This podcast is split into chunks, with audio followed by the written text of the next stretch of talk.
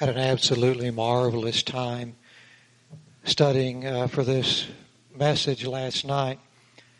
Sometimes uh, when you're studying the Bible, you're mining the scriptures. Sometimes when you're studying the Bible, you're sitting at Jesus' feet and just getting taught, and it's very sweet. And I got to sit at Jesus' feet uh, for uh, the passages that we're going over tonight. Was a wonderful, wonderful time and experience. If you turn to Philemon, please. God willing, we'll be expounding verses 10 through 12 tonight. Philemon, verses 10 through 12. We're continuing our study of this wonderful book, and last week Paul was laying the foundation for his uh, admonishment to Philemon concerning his response to a runaway slave. And as of yet, Paul has not mentioned the slave, but he has mentioned how thankful he was for Philemon and for the love and the care that Philemon showed the saints of Jesus Christ. Now, why is that important? Because the runaway slave had become a Christian. And if Philemon cared for the saints, then he would, on account of his love and faith in Christ, care for this slave as well. And we saw last week that although Paul had the authority to command Philemon regarding what to do with him, he restrained from doing so. Why? For love's sake. Remember that? Because Paul wanted Philemon to have the opportunity to do the will of God out of his love for God rather than out of necessity. So Paul wrote to Philemon not as an authoritarian apostle, but as an old prisoner of Jesus Christ. Paul told him, if you'll look in verse 8, Wherefore, though I might be much bold in Christ to enjoin thee that which is convenient, or in other words, to command you to do what you should do.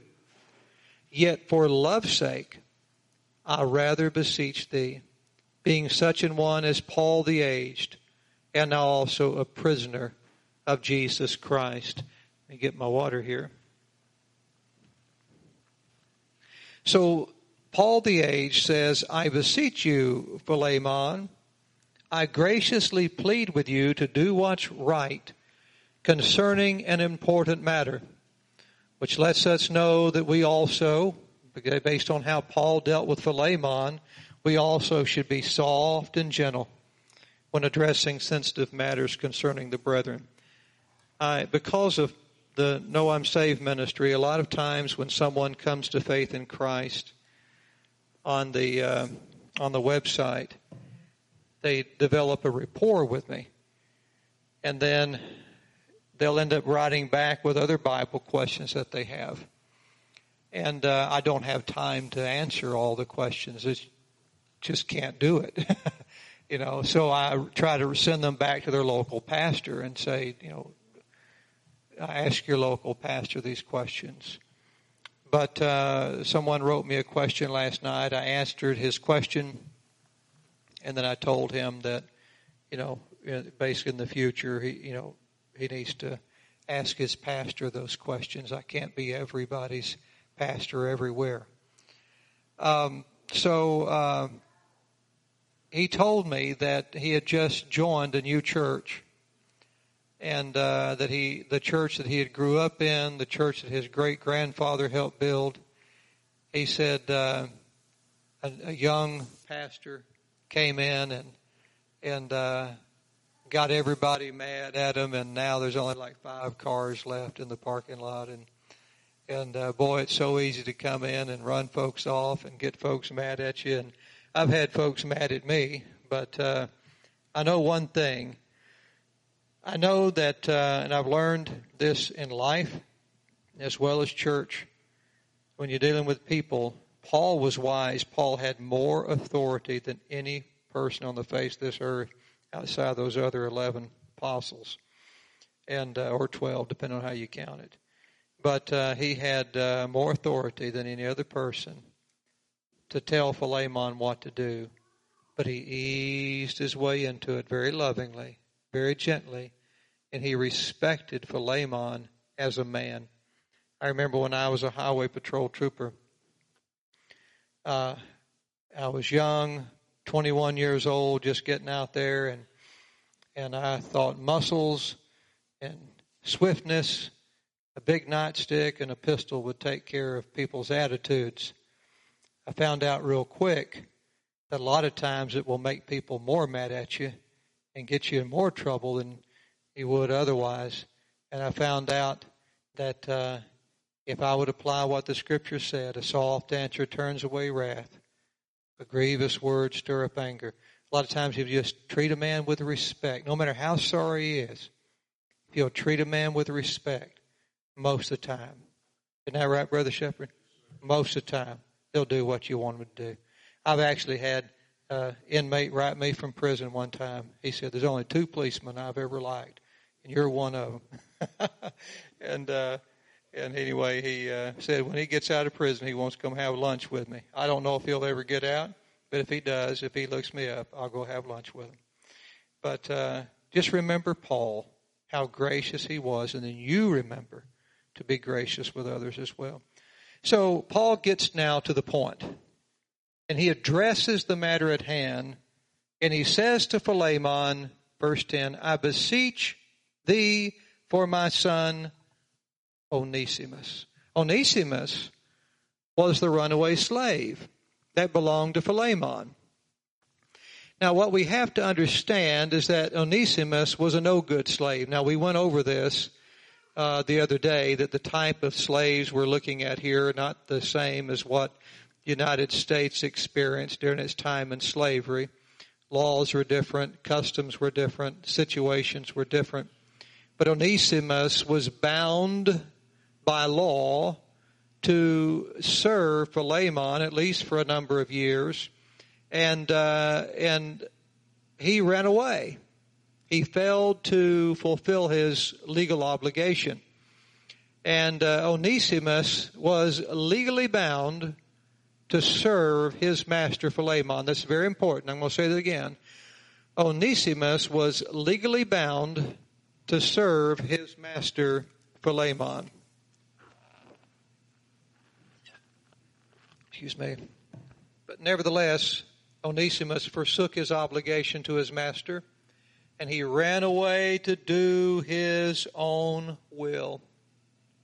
And by doing so, Onesimus became a powerful picture of me and you. Why? Because we also were created to do the will of our Master in heaven. When we're created, we didn't give life to ourselves. We can't keep ourselves from dying. We can't give life to ourselves. We can't sustain our lives. Our life was given to us by our Creator. He created us for a purpose to serve Him, to be loved by Him, to love Him, and to do His commandments. Therefore, we are legally bound to serve our Master. However, all of us have forsaken our master's will and gone astray to seek our own will. In Psalm 119, 176, the psalmist told the Lord, I have gone astray like a lost sheep. Seek thy servant. When Jesus came to earth, he came to seek his servants that went astray in their sins. He didn't come to seek them for his own good. He came to seek us for our own good. And like Jesus, the psalmist knew that the best place for a servant to be was with his loving master. Now you may be thinking, I don't want to be in bondage. I want to be free. But spiritually speaking, we all are in bondage to something. It's just a matter of what we're in bondage to. The psalmist knew that to be bound to God was to be bound to life, liberty, and love. Hey, I'd like to be bound to that, wouldn't you? To be bound to life, liberty, and love. But to be free from God was to be bound to death, to bondage, and the absence of love, the absence of truth as well. So, seeking the life, the freedom, and the love that only God could give, the psalmist pleaded with God and said, Seek thy servant. Why is that?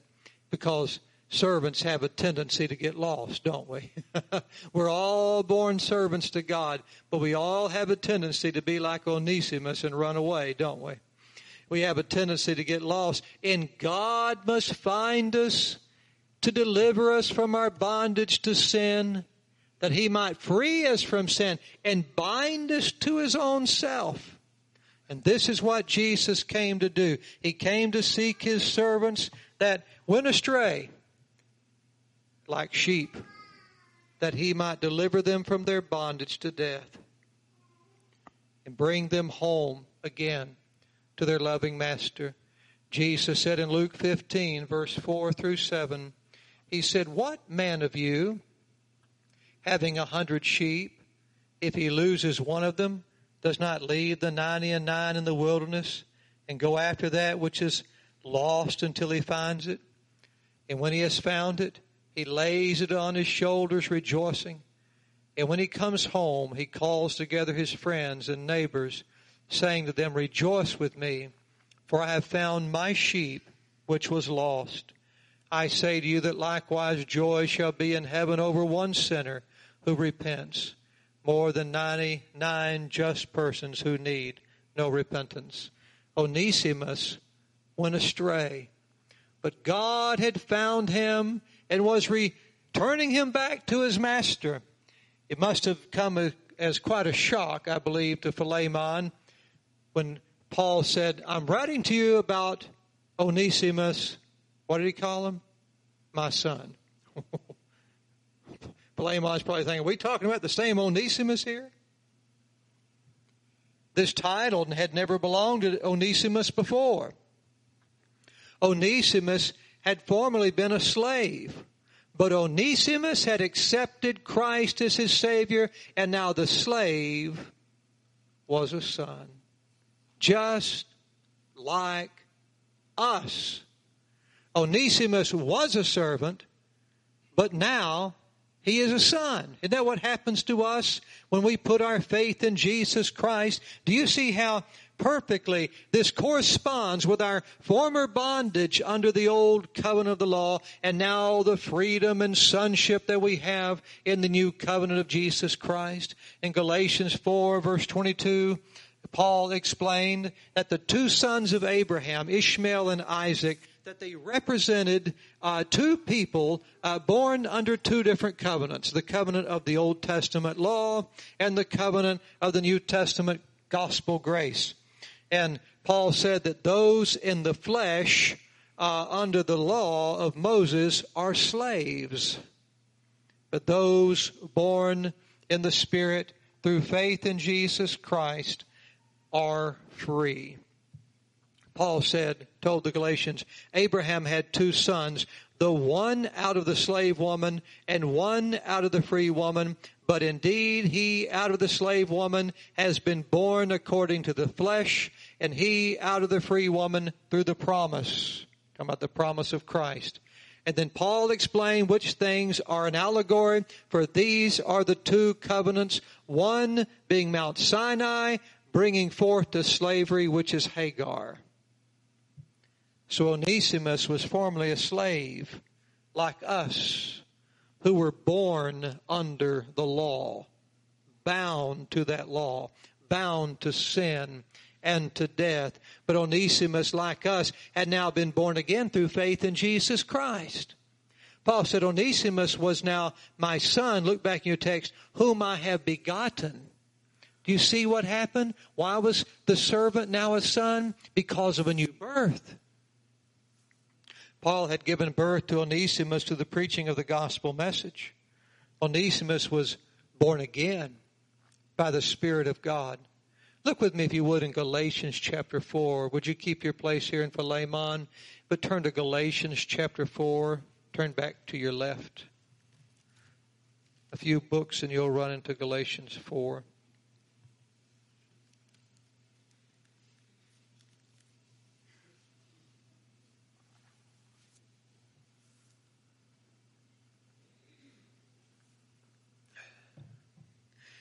If you look with me now in Galatians 4 4, Paul said, But when the fullness of the time was come, God sent forth his son. Watch this now. Made of a woman, made under the law. Underscore that in your text. Christ was made under the law.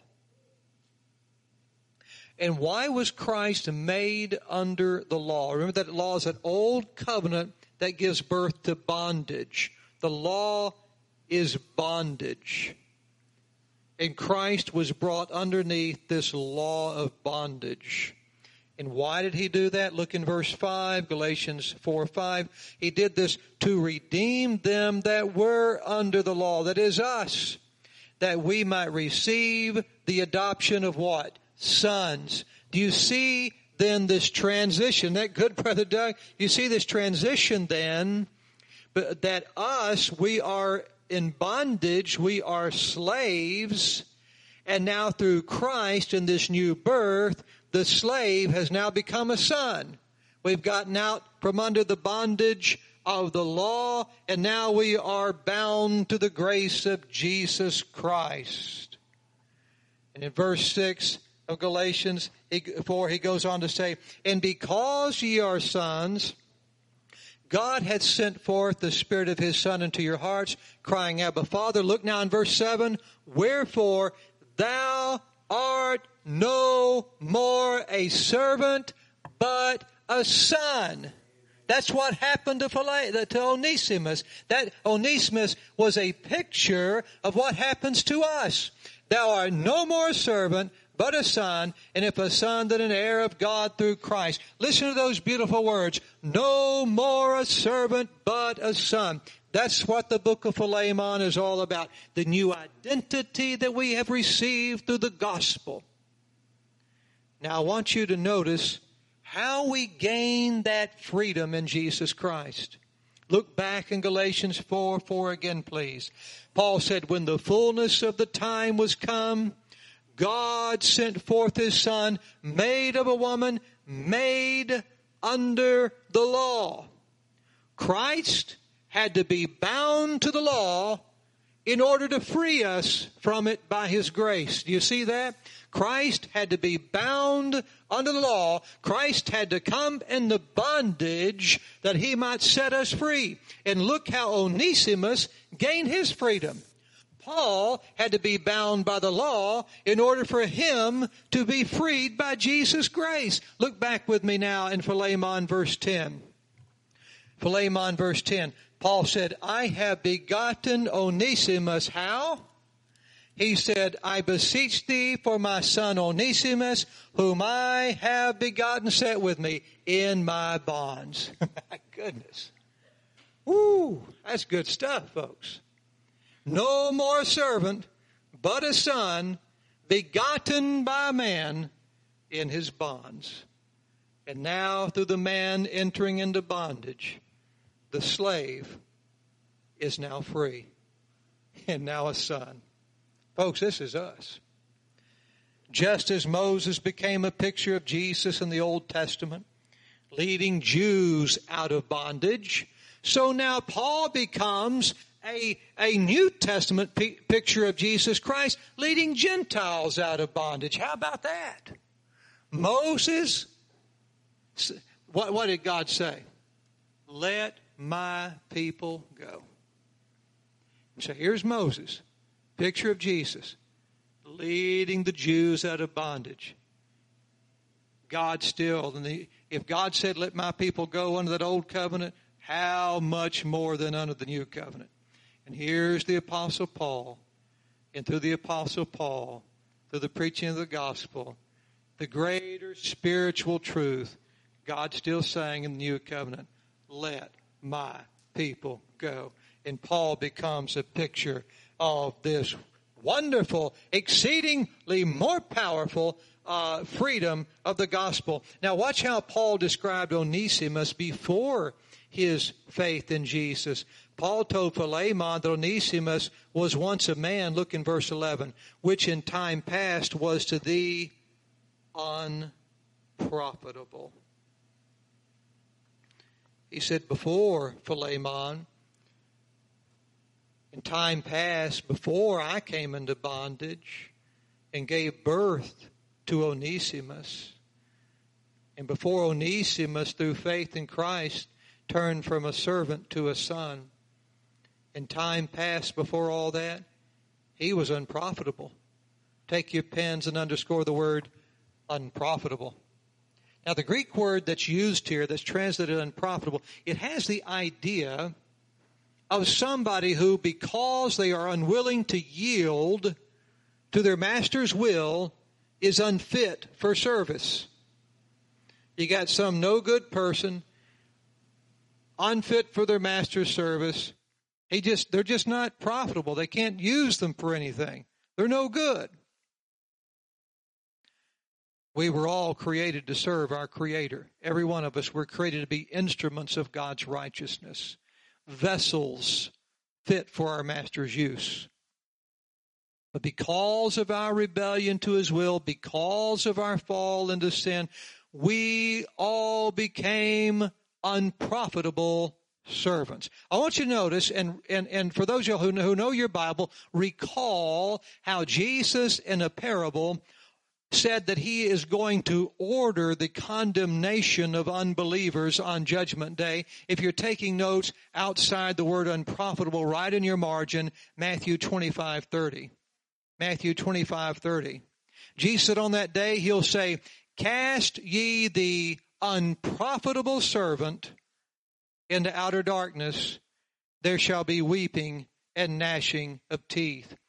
When a servant runs from his master, he is unprofitable to his Lord. And when a man runs from God, he too is an unprofitable servant.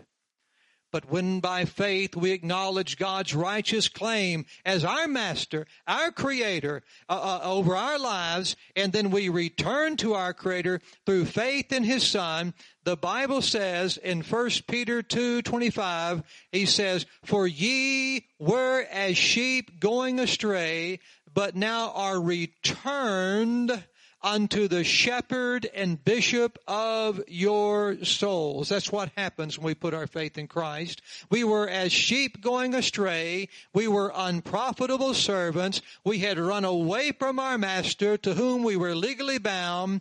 But by faith in Jesus Christ, that faith, that new birth returns us back to the shepherd and bishops of our souls, restores servant back to the master. And having acknowledged our Lord and returned to him through Jesus Christ, we are no longer unprofitable servants, but we are now members of the body of Christ, serving him who died to set us free. Paul said that Onesimus, like us, was once unprofitable. Look back in your text. But now, but now, Paul told Philemon, he is, look, profitable to thee and to me. In the same way, us, having been born again through faith in Jesus, we also are now profitable to God and to his son. By the way, do you know what the name Onesimus means? It means profitable. How about that? Now you tell me that the Holy Spirit did not design that man in his circumstance in life to later become an inspired picture of our salvation. A man who was once unprofitable is now profitable. Born again, begotten into freedom through a man who entered into chains and now sent back to his master and is now profitable. Look back in verse 12. Paul says, whom I have sent again. As Paul returned the servant back to his master through the gospel, so the gospel sends us back to our master. We stray from our master, but then Jesus through his death and his resurrection, his ascension back to heaven, he sends us back again. And on account of his death and res- resurrection for us, he can say to the Father, look back in your text, thou therefore receive him. What an amazing picture. I have been in bondage. I have begotten him. He's no longer a servant. He is now a son. He is now free. And I am returning him back He once was unprofitable. He now is profitable. I'm sending him back. Therefore, receive him. Wow. Glory. Onesimus was sent back to his master. How? By one whom his master loved. See that? We were sent back to God. How? By one who God loves. We were born again. The Jesus Christ, He entered into bondage. He set us free. He took off our chains. He made us sons of God. He sent him back. He says, Father, they're now sons. I'm sending them back to you. They once were unprofitable. They now are profitable. I'm sending them back, and because I'm sending them back, thou therefore receive them.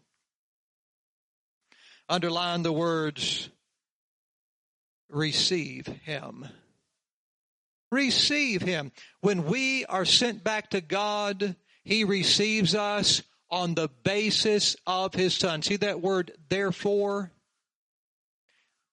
Therefore, he receive him on this basis, on the basis of the fact that I am sending him back and that he's a son. God receives us on the basis of Christ. That is, God receives us as if we were Jesus himself. Paul said, look, he said, therefore receive him, receive this man Onesimus, look back in the text, that is mine own bowels. Who was Onesimus to Paul? He was as if he was Paul when he says my own bowels, that's how we would say, when you're taking, when I'm sending Onesimus back, I'm not sending Onesimus back, I'm sending my heart back to you. Now, if, if, uh, if, if Philemon loved Paul, and Onesimus was the heart of the Apostle Paul, the only way he could reject Onesimus is to reject the very core of who Paul was. You see that? He said, I'm sending him back to you, that is my own bowels. I'm sending my own heart back to you. The only way God can reject you is if your faith is in Jesus as your Savior. The only way God can reject you is to reject the very core of who Jesus is. Do you know who Jesus is? He's God manifested in the flesh. The only way God could reject Christ is to reject himself. That's the only way God could reject you, is to reject his own heart. It's not possible. Paul said, Therefore receive him, that is my own bowels. You receive him, Onesimus. I'm sorry, Philemon as if you were receiving me. That's how God receives us. Jesus says to the Father, Receive Tony White as if you are receiving my own heart. Herein lies the beauty of the gospel. You ready? God doesn't accept you as you are. He accepts you as Jesus is on your behalf. God doesn't accept you as you are. He accepts you as Jesus is on your behalf. What an incredible nugget of truth out of this little bitty book, Philemon. When my sister used to get up and sing, she's still little. but boy, when she was even smaller, even younger, I remember she'd get up to sing, and people would say, How can that great big boy voice come out of something so little like that? And uh, but you know what? Here's this little Philemon. I guess I could nickname it Sonia. But here's my little Philemon, a little book with a great big voice. For that, we'll go ahead and close in prayer. Yes, sir, brother. Brother Shepherd has a poem. Don't forget your microphone, brother. How did the microphone do when I moved it to this pocket? Praise God.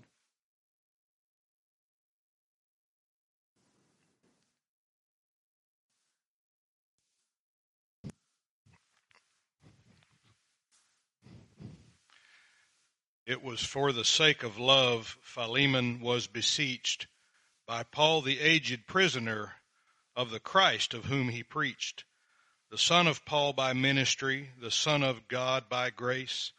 Onesimus had run away, hid from Philemon's face.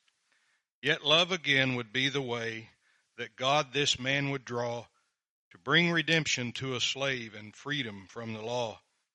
Yes, Onesimus was once a man who did abscond, but unto Paul he was a son begotten in his bonds. And we, like that Onesimus, are profitless indeed, but we, like him in sonship, by Christ have been received.